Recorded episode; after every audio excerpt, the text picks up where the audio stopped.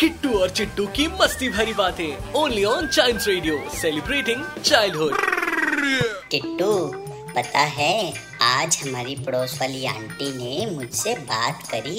ये तो बड़ी अच्छी बात है। मेरी मम्मी कहती हैं कि अच्छे बच्चों से सभी बात करते हैं। वैसे क्या कहा पड़ोस वाली आंटी ने?